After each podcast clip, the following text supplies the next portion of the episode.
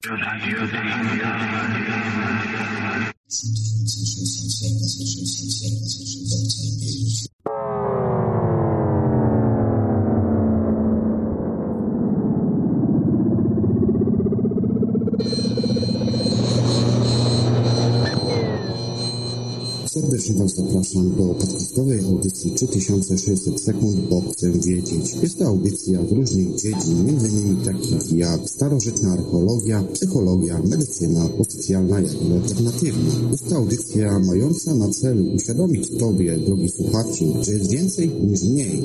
Przedstawia mniej zagadnienia z psychologii, otoczenia człowieka, obserwacji otoczenia, biologii oraz mikrobiologii, jak i z każdej dziedziny w sposób migawkowy. To do Ciebie, drogi słuchaczu, należy, abyś przysiadł na ławeczce lub usiadł bujającym się w fotelu z kubkiem ciepłej, pysznej kawy i zadając pytania próbował sobie na nie odpowiedzieć na sobie własny sposób. I do tego bardzo serdecznie Cię zapraszam w tej audycji, audycji 3600 sekund, bo chcę wiedzieć. Serdecznie Was pozdrawiam i zapraszam do audycji.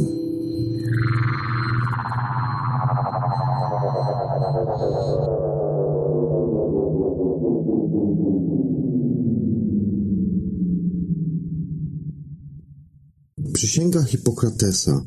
Co przyrzekają lekarze?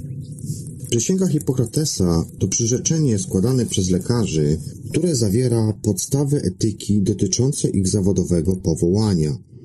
Tradycyjne autorstwo przypisuje się Hipokratesowi lub któremuś z jego uczniów, jednak swoje korzenie ma w naukach głoszonych przez Pitagorejczyków. Obecny tekst przysięgi różni się w szczególnych krajach, a nawet szkołach medycznych. W nowoczesnej wersji między innymi zrezygnowano z odwołania się do bogów, obietnicy uczenia medycyny wyłącznie mężczyzn, czy też części, która zakazywała lekarzom dokonywania aborcji i eutanazji. Hipokratesowi przypisuje się najstarsze teksty zbioru pism lekarskich zatytułowanych Corpus Hippocraticum, które zastąpiły prymitywną magię uzdrowicielską obserwacjami i racjonalnymi wnioskami, kładąc tym samym fundament medycyny jako dziedziny naukowej. Hipokrates, który działał głównie na przełomie V oraz IV wieku przed naszą erą, był najsłynniejszym lekarzem starożytności i uznawany jest za ojca medycyny, czyli założyciela racjonalnej nauki o leczeniu. Dążył również on do wyodrębnienia zaburzeń oraz chorób psychicznych człowieka, a ludzki mózg uważał za interpretatora świadomości.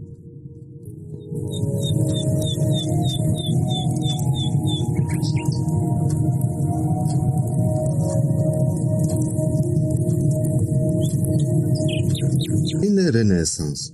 Jedno z największych odkryć medycyny w głębokim renesansie przyczyniło się do sławy holenderskiego przyrodnika i pioniera mikroskopii Antoniego van Leeuwenhoeka, który w latach 1670-1680 odkrył stopniowo czerwone krwinki, a także bakterie, plemniki, włókna mięśniowe i inne ważne mikroformy. Nazywany jest on ojcem mikrobiologii. Tymczasem początkowo zajmował się on kupiectwem, geodezją, a później zarabiał na życie wytwarzaniem mikroskopów. Choć badaniom naukowym poświęcał się jako amator, osiągnął na tym polu imponujące wyniki.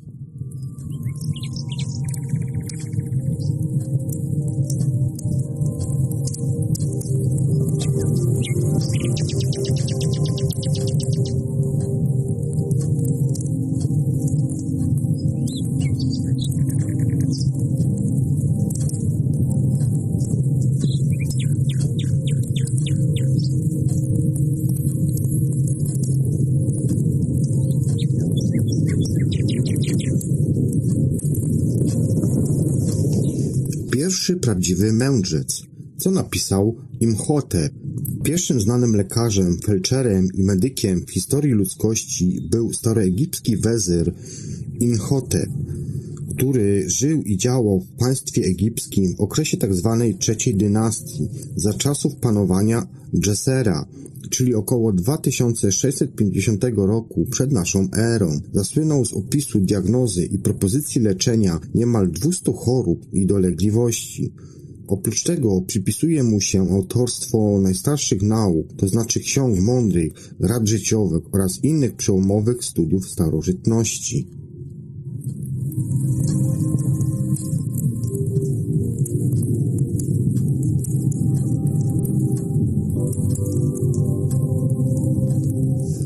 Śladami DNA Poszukiwania genetycznych wskazówek. Kwas dezoksyrybonukleinowy, powszechnie oznaczany jako skrótem DNA, został opisany w 1869 roku. Mikroby kontra choroby. Wszystko co żywe pochodzi od żywego. Francuski naukowiec Louis Pasteur dał początek bakteriologii jako nauce. Wykazał, że wszystko co żywe, włączając mikroby, pochodzi od innych żywych. To on zastosował obróbkę termiczną, czy tak zwaną pasteryzację, w celu zniszczenia mikrobów i wykazał, że zaszczepienie owcy osłabionymi bakteriami wąglika chroni ją przed chorobą. Przeprowadzona przez badacza kontrolowania imputacja chłopca, który został ugryziony przez psa chorego na wściekliznę, uratowała go od pewnej śmierci. Niemiecki lekarz i mikrobiolog Robert Koch, który był pierwszym naukowcem, który to wyizolował bakterię w czystej kulturze, odkrył bakterie wywołujące cholerę i gruźlicę. Zastosował przy tym własne kryteria, to znaczy postulaty Kocha wyodrębnienia bakterii wywołujących tę chorobę. Nie możemy pominąć również angielskiego lekarza Josepha Listera, który użył sprayu z kwasem karbolowym do zabicia bakterii chorobotwórczych. Trwał on przy zdaniu, że antyseptyki aplikowane na ręce oraz narzędzia są antybakteryjną koniecznością przy przeprowadzaniu wszelkich operacji oraz zabiegów.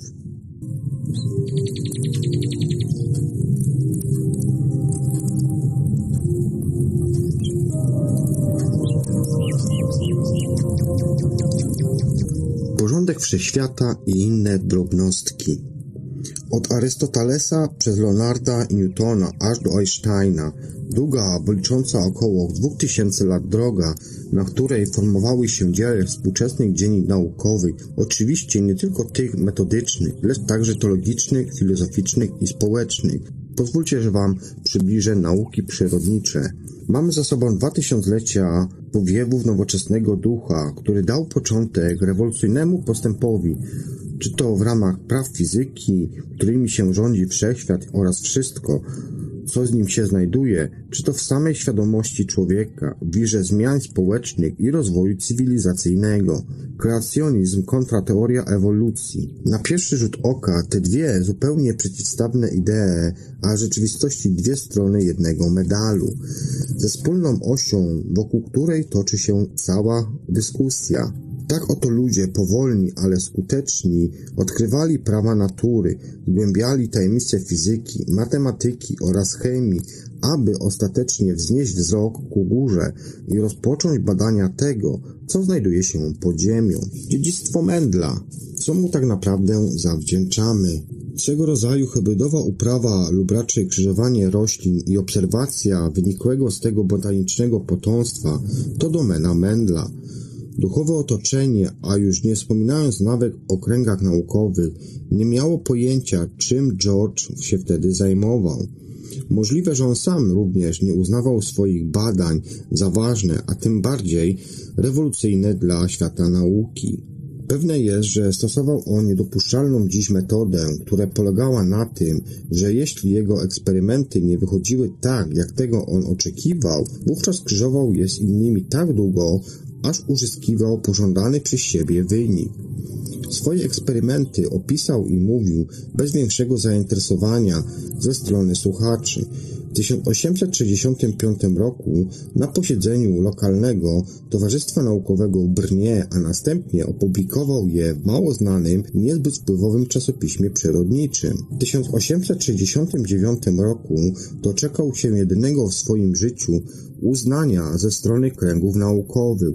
Został on wówczas wiceprezesem Breńskiego Towarzystwa Nauk Przyrodniczych. W tym samym roku przed członkami towarzystwa wygłosił wyniki swej drugiej pracy o krzyżowaniu roślin, dotyczących jastrzębców roślin z rodziny astrowatych.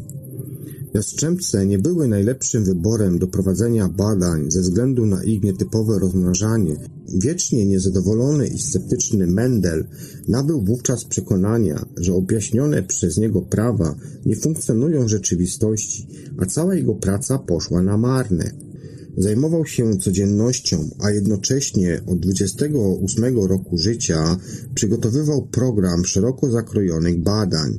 Przeprowadzał szczegółowe eksperymenty, uprawiał mniej znane odmiany roślin, a w tym przede wszystkim groszku, w którym to widział wiele niezbadanych dotąd możliwości dla swoich badań. W międzyczasie stał się renomowanym nauczycielem fizyki i przyrody. Należał do szanowanych członków sekcji przyrodniczej Towarzystwa Gospodarskiego w Brnie. Był wszechstronnie wykształcony i posługiwał się trzema językami niemieckim, francuskim oraz angielskim. Nieobca była mu również praca w ogródku.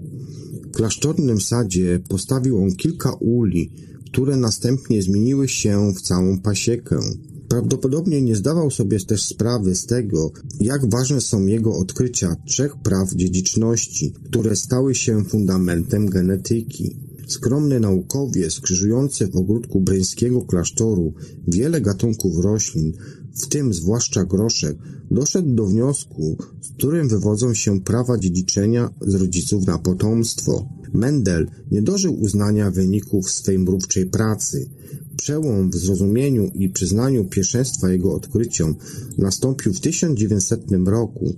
Dziś wnioski z jego badań pojawiają się nie tylko w nauce o uprawie roślin i hodowaniu zwierząt, lecz także w medycynie i wielu dyscyplinach naukowych. Genetyka tworzy podstawę dla współczesnych eksperymentów nad rozmnażaniem komórek oraz klonowania. Wkład Mendla w biologię i przyszłą genetykę został doceniony dopiero w XX wieku przez Hugona de Vriesa, Ericha Shermaka, a przede wszystkim Williama Battensona, który przetłumaczył pracę Mendla na język angielski. Nie chodziło wówczas jedynie o to, że sformułował podstawy genetyki i zdefiniował zasady znane jako prawo dziedziczności Mendla, ale również jako jeden z pierwszych badaczy zastosował w swej pracy metody biostatyczne. Chociaż miałem w swoim życiu, przeżyciu wiele gorzkich chwil, muszę przyznać, że dobro i piękno w nim przeważały. Moja praca naukowa przynosiła mi wiele satysfakcji i jestem przekonany, że niedługo cały świat ją uzna. Słusznie wtedy przewidywał George jo Jonathan Mendel w swoich zapiskach z 1883 roku. Mendel wyprzedził swoje czasy o kilkadziesiąt lat. Sześć lat po opublikowaniu teorii Darwina Mendel wygłosił odczyt o swoich badaniach. Nikt ze słuchaczy nie zrozumiał w należyty sposób wagi jego badań, podobnie jak nikt z przyrodników, którzy dostali w ręce tom pokonferencyjny Towarzystwa Naukowego z artykułem Mendla, nie był świadom tego, że ma przed sobą dzieło, które po 1900 roku stało się fundamentem nowej dyscypliny naukowej. Po przełomie stuleci, niespełna 20 lat po jego śmierci, naukowcy zaczęli zgłębiać tajniki prawa dziedziczenia genów i wnioski, jakie badacz z Brna wysnuł na podstawie swoich doświadczeń. Dziś zapoznają się z nimi ludzie na całym świecie. Na przykład w japońskim podręczniku szkolnym widnieje obrazek pasieki Mendla, a amerykańscy studenci szczegółowo studiują pracę Mendla o krzyżowaniu roślin.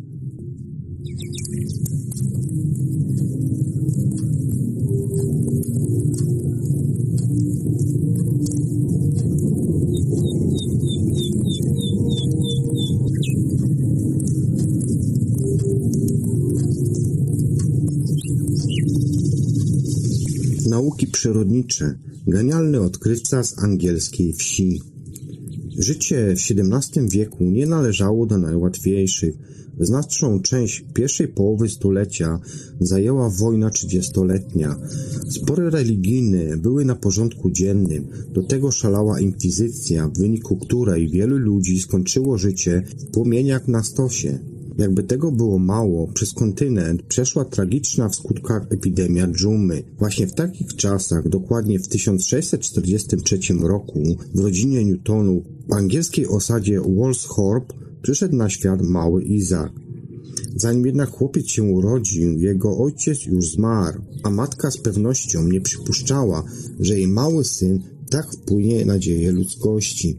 Isaac Newton zasłynął później nie tylko jako naukowiec, lecz także jako teolog i alchemik. Zwłaszcza jego dzieło jest do dziś uznawane za jedną z najważniejszych publikacji w historii nauki. Newton pokazał nowe, nieznane dotąd horyzonty w fizyce, matematyce oraz astronomii. Wiele wskazywało na to, że Newtonowi pisana jest przyszłość właściciela ziemskiego, jednak rolnictwo wcale go nie interesowało. W szkole nie wybijał się na tle innych uczniów, wolał trzymać się na uboczu. Niektórzy badacze podejrzewają, że mógł on cierpieć na jedną z form autyzmu, zespół Aspergera. Jego ulubionym zajęciem w dzieciństwie było tworzenie różnych mechanicznych zabawek. Dzięki swemu pochodzeniu Izak miał możliwość studiowania na uniwersytecie. Podczas studiów wielki wpływ miały na niego dzieła Arystotelesa, choć Newtona najbardziej ujęły nowożytne pisma Galileusza i Descartesa. W 1665 roku uzyskał pierwszy stopień naukowy, jednak wkrótce uniwersytet został zamknięty z powodu epidemii dżumy. Izak postanowił mimo to kontynuować studia w domowym zaciszu. Legenda mówi, że pewnego dnia Newton odpoczywał pod jabłonią, kiedy nagle jedno z dojrzałych jabłek opuściło gałąź i spadło młodemu naukowcy na głowę. W tej chwili Newton miał odkryć zasadę grawitacji. Jak to w życiu bywa, z czasem legendy zaczynają żyć własnym życiem, ta jednak zawiera ziarno prawdy. Posiadłości Newtona jabłonie rzeczywiście rosły, a wraz z nadejściem babiego lata owoce spadały z ich gałęzi. Kiedy Newton obserwował to zjawisko, narodziło się w nim pytanie, co sprawia, że jabłka zawsze nieomylnie zmierzają wprost na ziemię? W ten sposób rozpoczął drogę, której celem okazało się odkrycie siły grawitacji. Ponieważ Newton znał dzieło Keplera, na podstawie jego analizy ruchu Księżyca wokół Ziemi mógł sformułować prawo grawitacji. Klasyczna fizyka zyskała w ten sposób bardzo ważny filar, który dodał do jej zasobu wiedzy, że oddziaływanie pomiędzy ciałami jest wyrażane grawitacyjną siłą przyciągania. Grawitacja swoim oddziaływaniem utrzymuje nawet całe galaktyki, jednak Newton nie mógł wówczas sięgać tak daleko myślą. Owszem, na pytanie o działanie grawitacji w świecie kwantowym do dziś nauka szuka odpowiedzi. Na grawitacji Newtona oczywiście nie skończył. Oprócz tego, że powrócił na Uniwersytet Cambridge, gdzie przyjął posadę wykładowcy, nadal poświęcał czas badaniom naukowym. Dla fizyki również ważne okazały się jego trzy zasady dynamiki. Wyniki oraz wnioski ze swoich studiów zamieścił we wspomnianym dziele Przetłumaczę to na polski, ponieważ nazwa jest bardzo trudna. Matematyczne zasady filozofii naturalnej, które zostały opublikowane w 1687 roku. Zdolności Newtona ukazały się w pełni również na innym polu fizyki, a mianowicie optyce. Odkrył, że świat posiada barwne spektrum, a obok wielu wynalazków skonstruował pierwszy teleskop zwierciadlany, pomocny zwłaszcza przy obserwacjach astronomicznych. Ten wynalazek otworzył przed nim drogę do prestiżowego Royal Society, czyli Towarzystwa Królewskiego, wolnym tłumaczeniu, którego członkiem został w 1672 roku, a 31 lat później stał się prezesem tego towarzystwa naukowego. Osobnym rozdziałem w życiu Newtona jest spór prowadzony z niemieckim matematykiem Leibnizem dotyczący pierwszeństwa w odkryciu rachunku różniczkowego i całkowego. Konflikt trwał całe lata, a obaj badawcze nie chcieli się skonfrontować, a tym bardziej pogodzić. Ze źródeł historycznych wynika, że rachunek różniczkowy i całkowy, znany też kalkulusem, odkrył jako pierwszy Newton. Leibniz jednak odkrył go niezależnie od Newtona, a swoje odkrycie jako pierwszy opublikował. Isaac Newton całe swoje życie poświęcił nauce i teologii. Nigdy się nie ożenił, a w wieku 51 lat załamał się psychicznie. Prawdopodobnie wynikało to z przepracowania oraz ciągłego napięcia intelektualnego. Możliwe jednak, że swój udział w upadku jego zdrowia psychicznego miała również jego słabość do alchemii.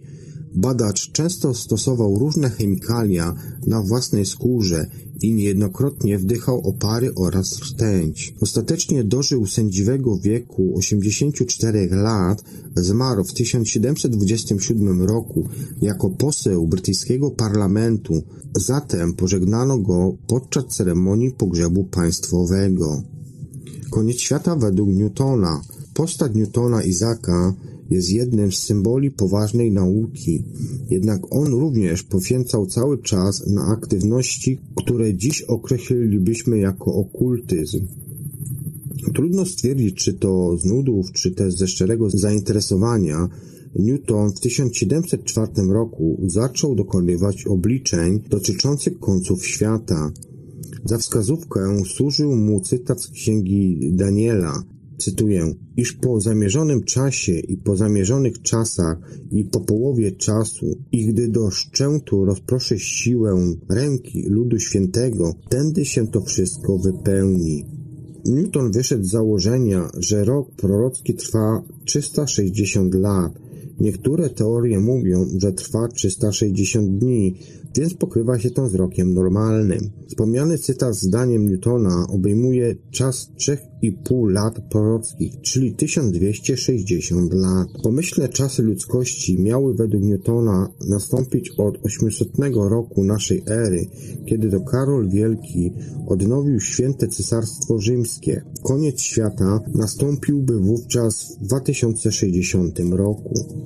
Newton oczywiście nie był jedynie fizykiem, Żył w czasach, kiedy wiedza nie dzieliła się na konkretne działy, a między filozofią oraz nauką panował względny pokój i zgoda. Oprócz fizyki Newton zajmował się także matematyką, astrologią, teologią i filozofią, a nawet alchemią. Jego zainteresowania bywały zatem szerokie. Co więcej, w czasach badacza astrologia była uznawana za naukę, w końcu każdy człowiek z chęcią zajrzałby w przyszłość. Dlaczego więc Isaac Newton miałby być wyjątkiem? Możliwe jest jeszcze jedno wyjaśnienie na to, dlaczego Newton obliczył datę końca świata. Wyobrażenia apokalipsy zawsze fascynowały ludzkość, o czym świadczy nawet współczesne zainteresowanie filmami katastroficznymi czy szerzenie różnych fake newsów na portalach społecznościowych.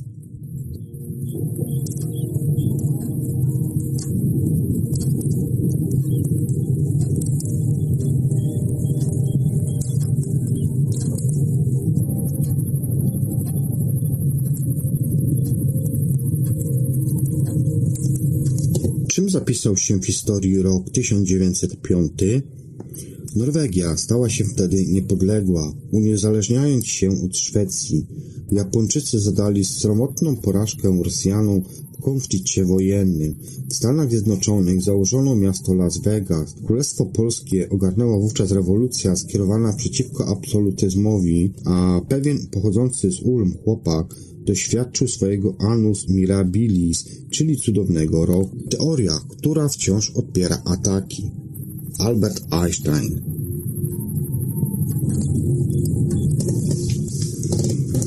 Tym bądźcem, jak wspomniałem wcześniej, był Albert Einstein, który urodził się w 1879 roku, a zmarł w 1955 roku. W 1905 roku w czasopiśmie Annalen der Physik Opublikował trzy artykuły, które zasadniczo wpłynęły na poznanie naukowe. Pierwszy, który przyniósł mu później Nagrodę Nobla, poświęcony był zjawisku o nazwie efekt fotoelektryczny. Drugi dał podstawy teorii ruchów. Drugi dał podstawy teorii ruchów Brauna, czyli chaotycznych ruchów cząsteczek w cieczy lub w gazie. Trzecia wydana praca nosiła tytuł o elektrodynamice ciał w ruchu. E równa się mc kwadrat, zapewne to wszyscy znają, to właśnie w tej publikacji przedstawił szczególną teorię względności. Teoria ta, wychodząc z założenia o stałej prędkości światła, zupełnie zmieniła dotychczasowe wyobrażenia o związkach między czasem i przestrzenią oraz pomiędzy materią a energią. Dała też początek epoce fizyki relatywistycznej, która trwa do dziś. Einstein na przykład sformułował ujednoliconą czterowymiarową czasoprzestrzeń i wprowadził do fizyki takie pojęcia jak delatacja czasu, skrócenie długości, względność równoczesności. To właśnie wtedy na świecie pojawił się słynny wzór, który wcześniej wam zacytowałem, E równa się mc kwadrat. To jednak nie wszystko. Einstein wiedział, że jego teorie nie są wyjaśnione w pełni. W 1916 roku opublikował ogólną teorię względności, którym celem było wyjaśnienie faktu, że fale elektromagnetyczne nie zachowują się w zgodności z prawem Newtona o ruchu.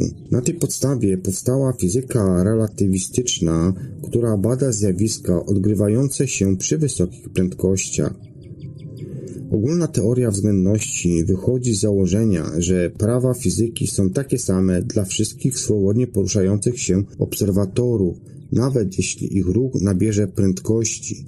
Grawitacja nie oddziałuje więc jako siła, ale jako skutek zakrzywienia czasoprzestrzeni. Jest to teoria geometryczna, zakładająca, że obecność materii wykrzywia czasoprzestrzeń.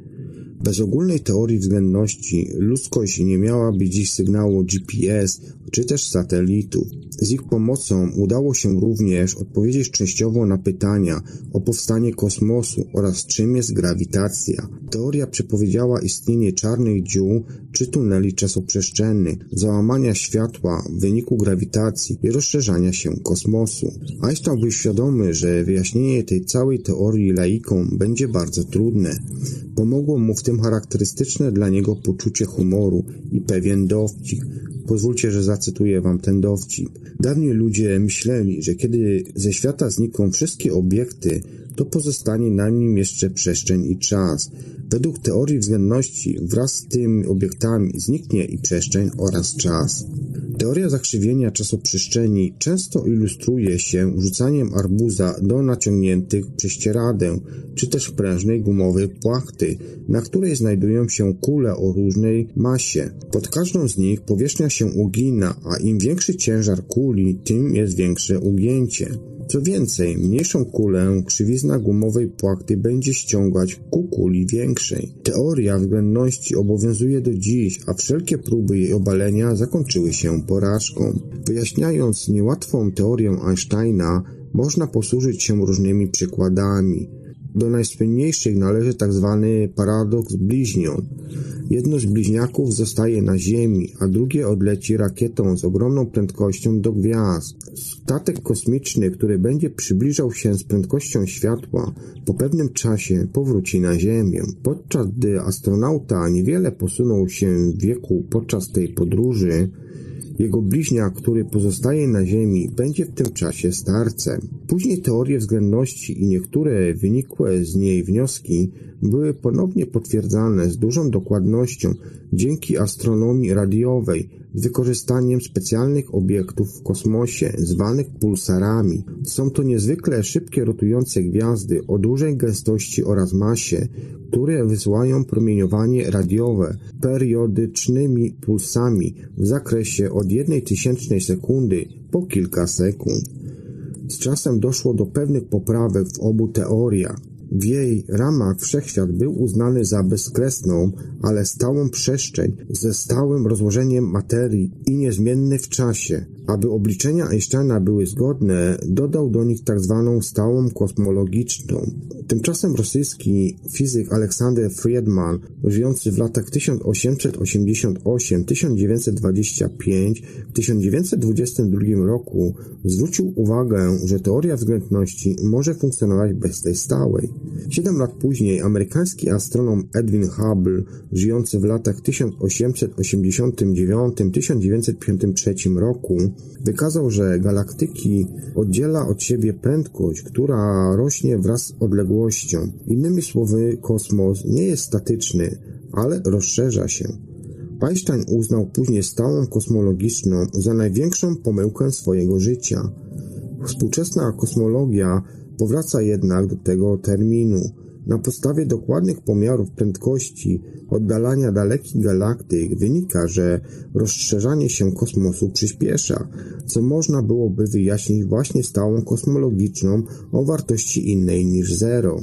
Teoria względności zakłada istnienie fal grawitacyjnych. Ciała materialne wywołują deformację, a więc takie zakrzywienie czasoprzestrzeni, przy czym grawitacja jest przejawem tego zakrzywienia.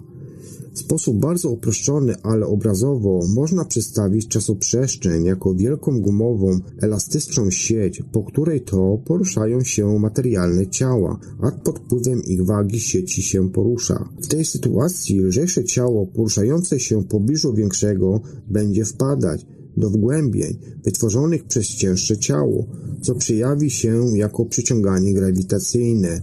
Stąd już tylko krok do zrozumienia, czym są fale grawitacyjne.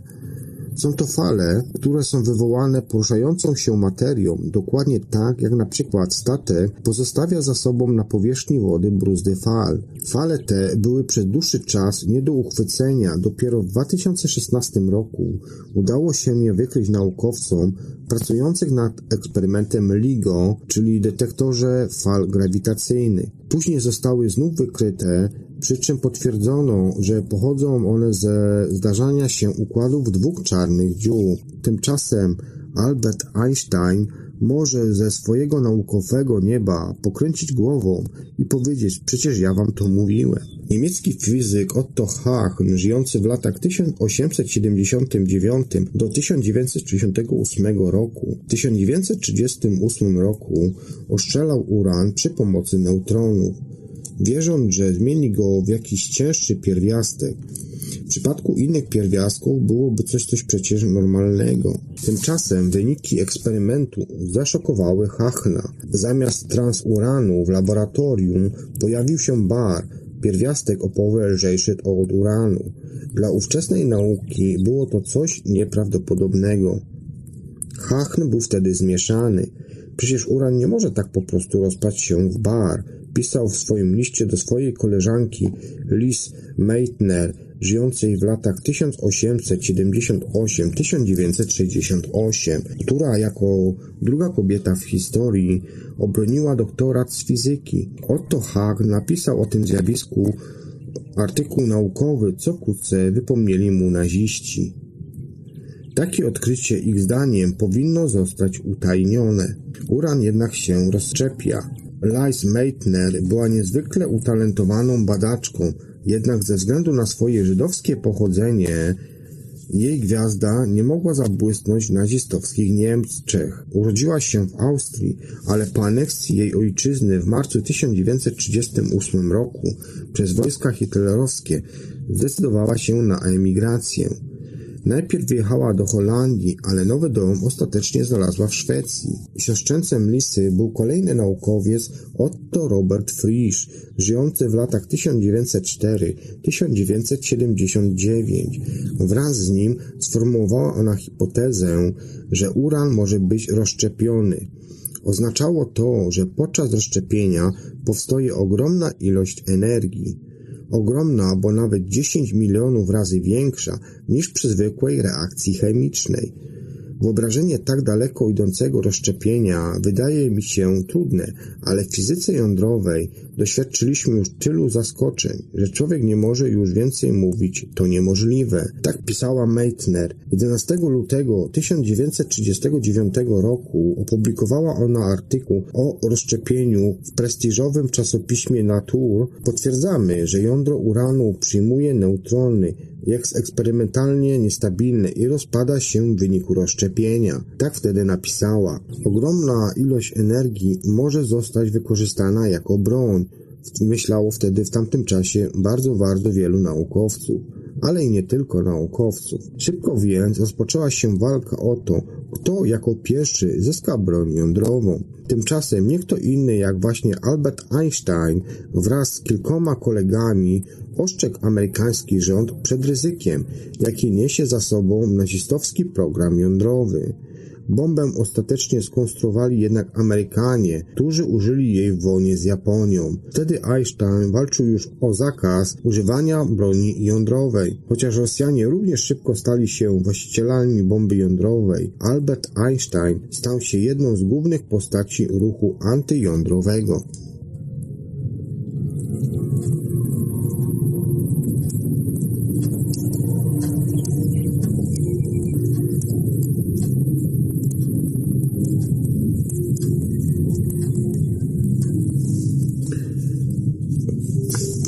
Polowanie na boską cząstkę. 4 lipca 2012 roku naukowcy po raz pierwszy ogłosili publicznie, że podczas analizy danych ze zderzenia promieniami protonów odkryto ślady po rozpadzie nieznanej dotąd cząstki. Co więcej, jej właściwości w dużej mierze odpowiadały tym, jakich oczekiwano od bozonu Higgsa.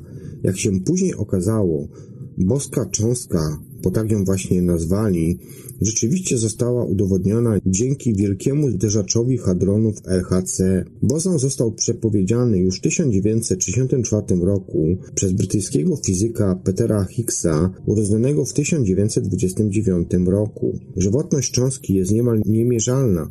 Badacze mogą obserwować jedynie ślad po jej istnieniu. Mowa tu o średniej masie życia wielkości 10 do minus 23 sekundy. W takim czasie cząsteczka lecąca z prędkością światła zdążyłaby pokonać odległość o długości zaledwie średnicy jądra atomu. Mimo to, bez modelu bozonu Higgsa, współczesne modele fizyki rozpadłyby się, a badacze brnęliby w bezsensownych wnioskach. Czym zatem jest ten ów bozon Higgsa? Badawcze często wyjaśniają go, wywołując symulację imprezy towarzyskiej. Ludzie się wtedy bawią i piją, kiedy nagle wśród gości zaczyna szerzyć się informacja, że za chwilę ma się pojawić jakaś znana osoba. Uczestnicy imprezy nagle gromadzą się i wypatrują celebryty. Właśnie tę informację o mającej pojawić się gwieździe, która wywołała poruszenie i zgromadzenie się ludzi, przyrównuje się do tajemniczego bozonu Higgsa. Pomimo swej niezwykłej krótkiej żywotności oraz faktu, że bozon Higgsa jest praktycznie niemożliwy do zaobserwowania, coś o nim jednak wiemy. Według dostępnych danych cząsteczka ta jest całkiem spora, nawet większa niż atom miedzi, 29 protonami w jądrze, dlatego też jest tak niestabilna. Odkrycie bozonu Higgsa oznaczało dla nauki wyjaśnienie jednej z podstawowych zagadek, co pozwoliłoby uzupełnić brakujące elementy puzli o nazwie model standardowy. Okazuje się bowiem, że cząstka ta może posłużyć się, a właściwie może posłużyć za klucz do rozwiązania kolejnych niewyjaśnionych dotąd zagadnień. Należą do nich m.in. zagadnienia związane z ciemną energią. Ciemna energia na podstawie obserwacji astronomicznych miałaby tłumić grawitację i tworzyć nawet 70% wszelkiej substancji kosmosu. Jak to jest więc możliwe, że nie jesteśmy w stanie jej zaobserwować? Dwóch ówczesnych fizyków, Amerykanie Lawrence Krauss i James Dent, stwierdzili niedawno, że w wyjaśnieniu zagadnienia może pomóc właśnie bozon Higgsa. Ich zdaniem cząsteczka ta może być słabym połączeniem tego, co nazywane jest skalą wielkiego ujednolicenia. Z angielskiego to Grand Unified Scale. To w tej wielkości, która jest około 13-krotnie mniejsza niż wynosi wielkość protonu. Wszystkie siły niegrawitacyjne przyrody mogą spoić się w jedno. Wytworzyłoby to wówczas pole, które odpowiadałoby poszukiwanej ciemnej energii. Wiele wskazuje na to, że bozon Higgsa może otworzyć bramy do rozwiązania kolejnych zagadek zachwycających świat fizyki.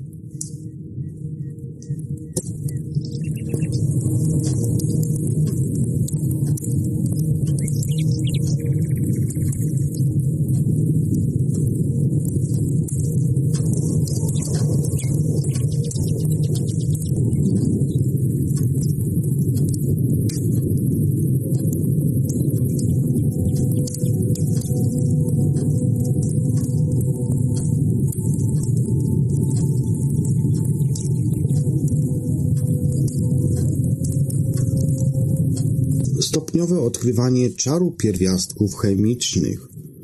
Niektóre pierwiastki ludzkość zna już od pradawnych czasów, więc wskazanie momentu ich odkrycia jest praktycznie niemożliwe.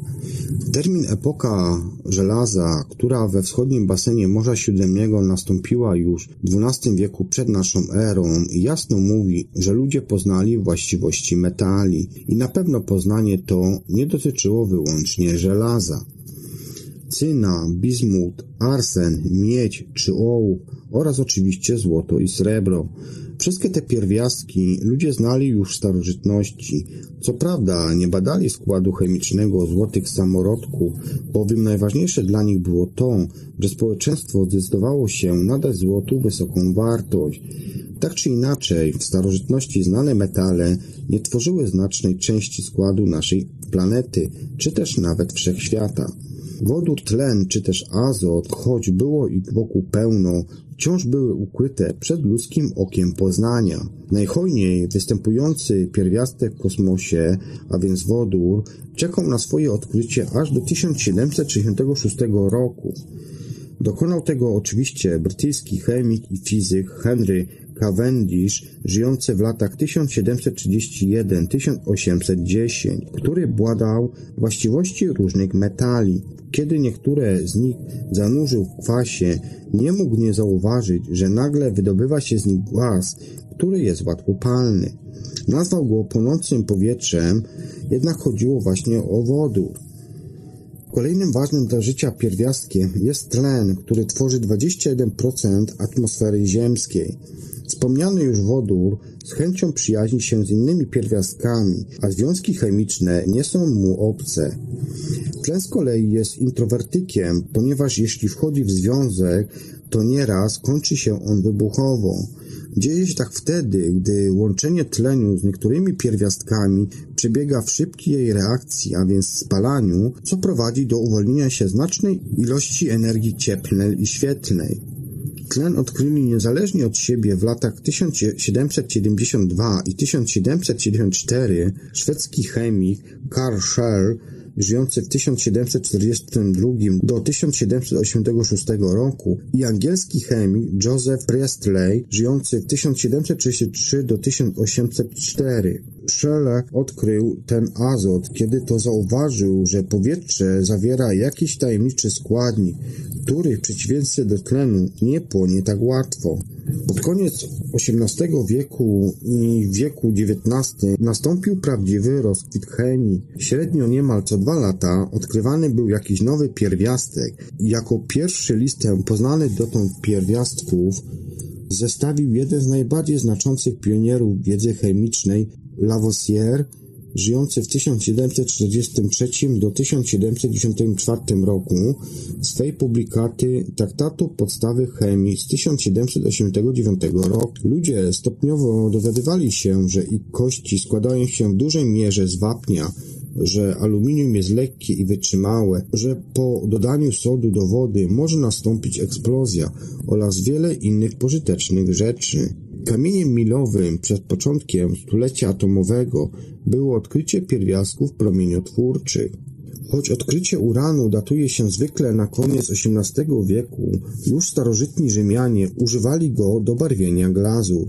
Pierwszym związkiem chemicznym uranu była tzw. Tak uranowa żółć wyizolowana w 1789 roku przez aptekarza oraz profesora chemii Martina Klaptrocha, żyjącego w 1743 do 1817 roku. Badacz miał niewiarygodny węg do pierwiastków, a oprócz uranu uznaje się go również za odkrywcę cyrkonu, badacza teleru, izolatora związków z cyrkonu i tytanu. Samo odkrycie uranu, pierwiastka nazwanego od jednego z greckich bogów, przedstawił podczas wykładu na Pruskiej Akademii Nauk 24 września 1789 roku. W 1896 roku Antoine Henry Becquerel, żyjący w 1852 do 1908, odkrył, że uran jest radioaktywny.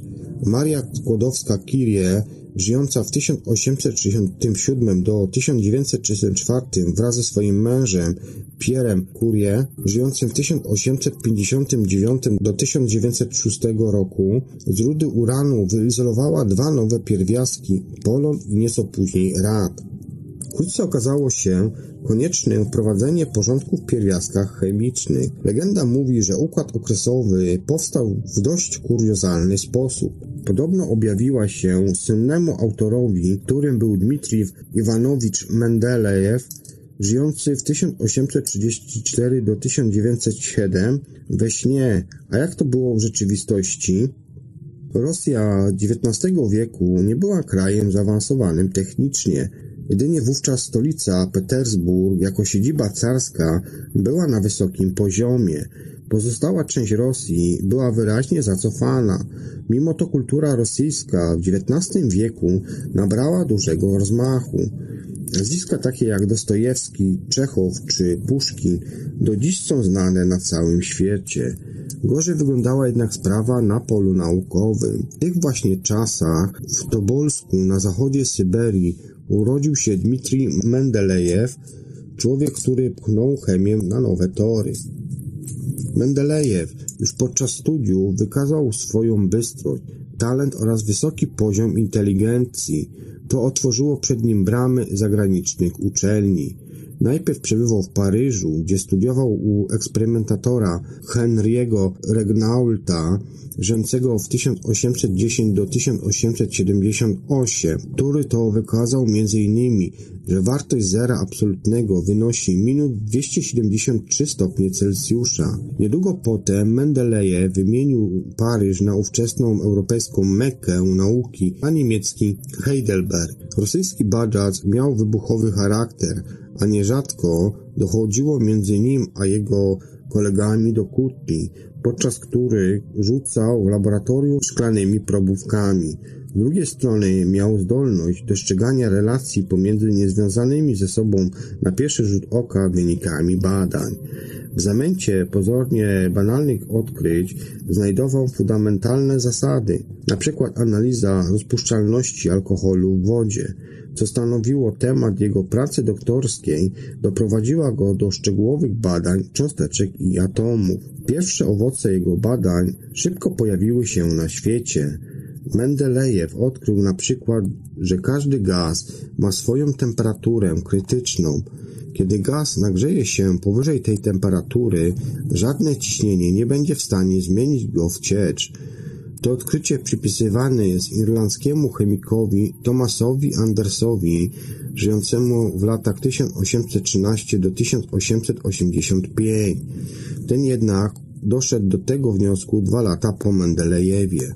Utalentowany chemik miał wiele wad. Był klasycznym przykładem arogancji wśród naukowców, którzy filozofię i sztukę mieli za nic, uznając je za niepotrzebne. Obecnie możemy żyć bez Platona, jednak aby odkryć tajemnicę natury, potrzebowalibyśmy przynajmniej dwóch Newtonów, tak twierdził Mendelejew. Kiedy w 1869 roku Mendelejew zaczął pisać książkę zatytułowaną Podstawy chemii, szybko zderzył się z problemem klasyfikacji pierwiastków. Pierwsze dwa rozdziały były poświęcane pierwiastkom alkaicznym i fluorowcom.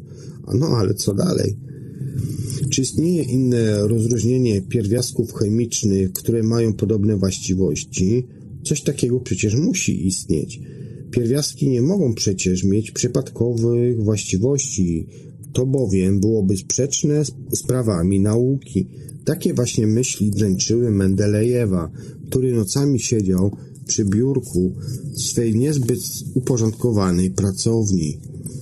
Wkrótce zaczął rozumieć, że gdzieś w głębi tego problemu kryje się pewna struktura, która w sposób nieprzejrzysty ukaże wspólne właściwości i różnicujące pierwiastki. 17 lutego 1869 roku brał udział w posiedzeniu naukowym, a dzień przed wyjazdem z Petersburga przyłapał się na tym, że pisał na kartce papieru pierwiastki zestawione według masy atomowej.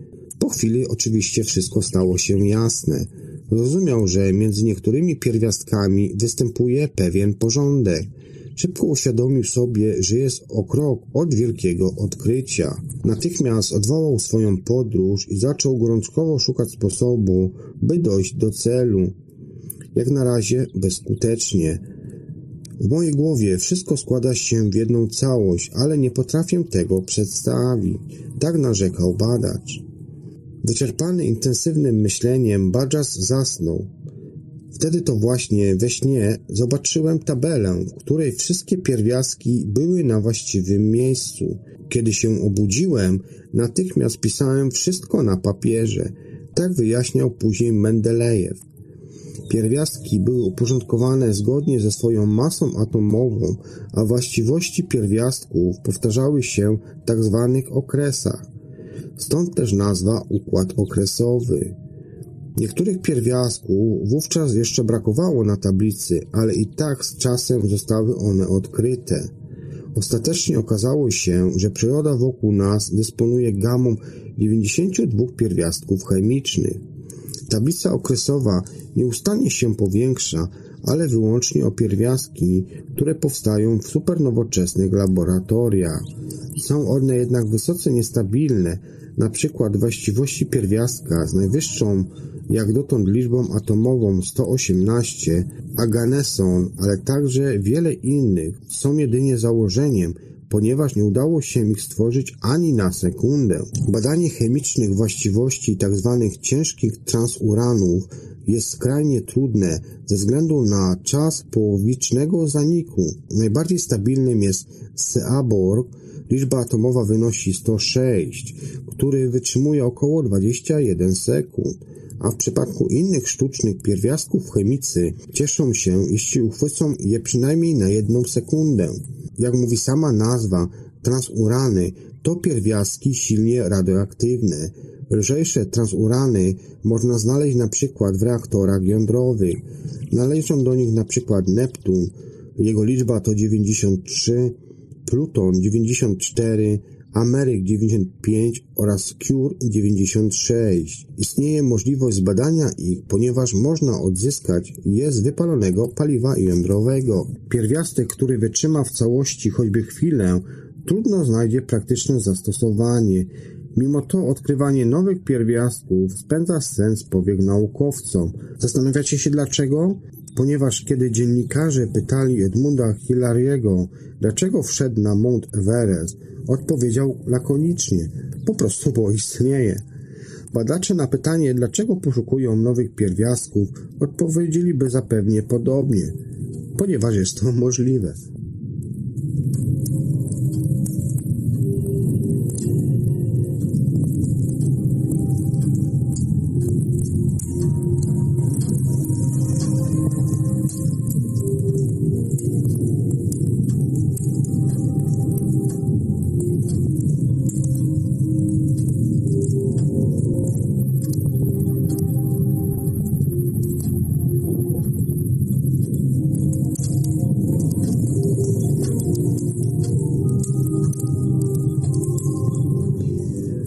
Była ostatnia informacja, którą przygotowałem specjalnie dla Was na dzisiejszą audycję. Audycji 3600 sekund, bo chcę wiedzieć. Kontynuację będziemy robili w następnej audycji, a tymczasem na dzisiaj ja Wam już dziękuję za wysłuchanie mnie i zapraszam Was do następnego razu. Trzymajcie się, bądźcie zdrowi i do usłyszenia. Cześć!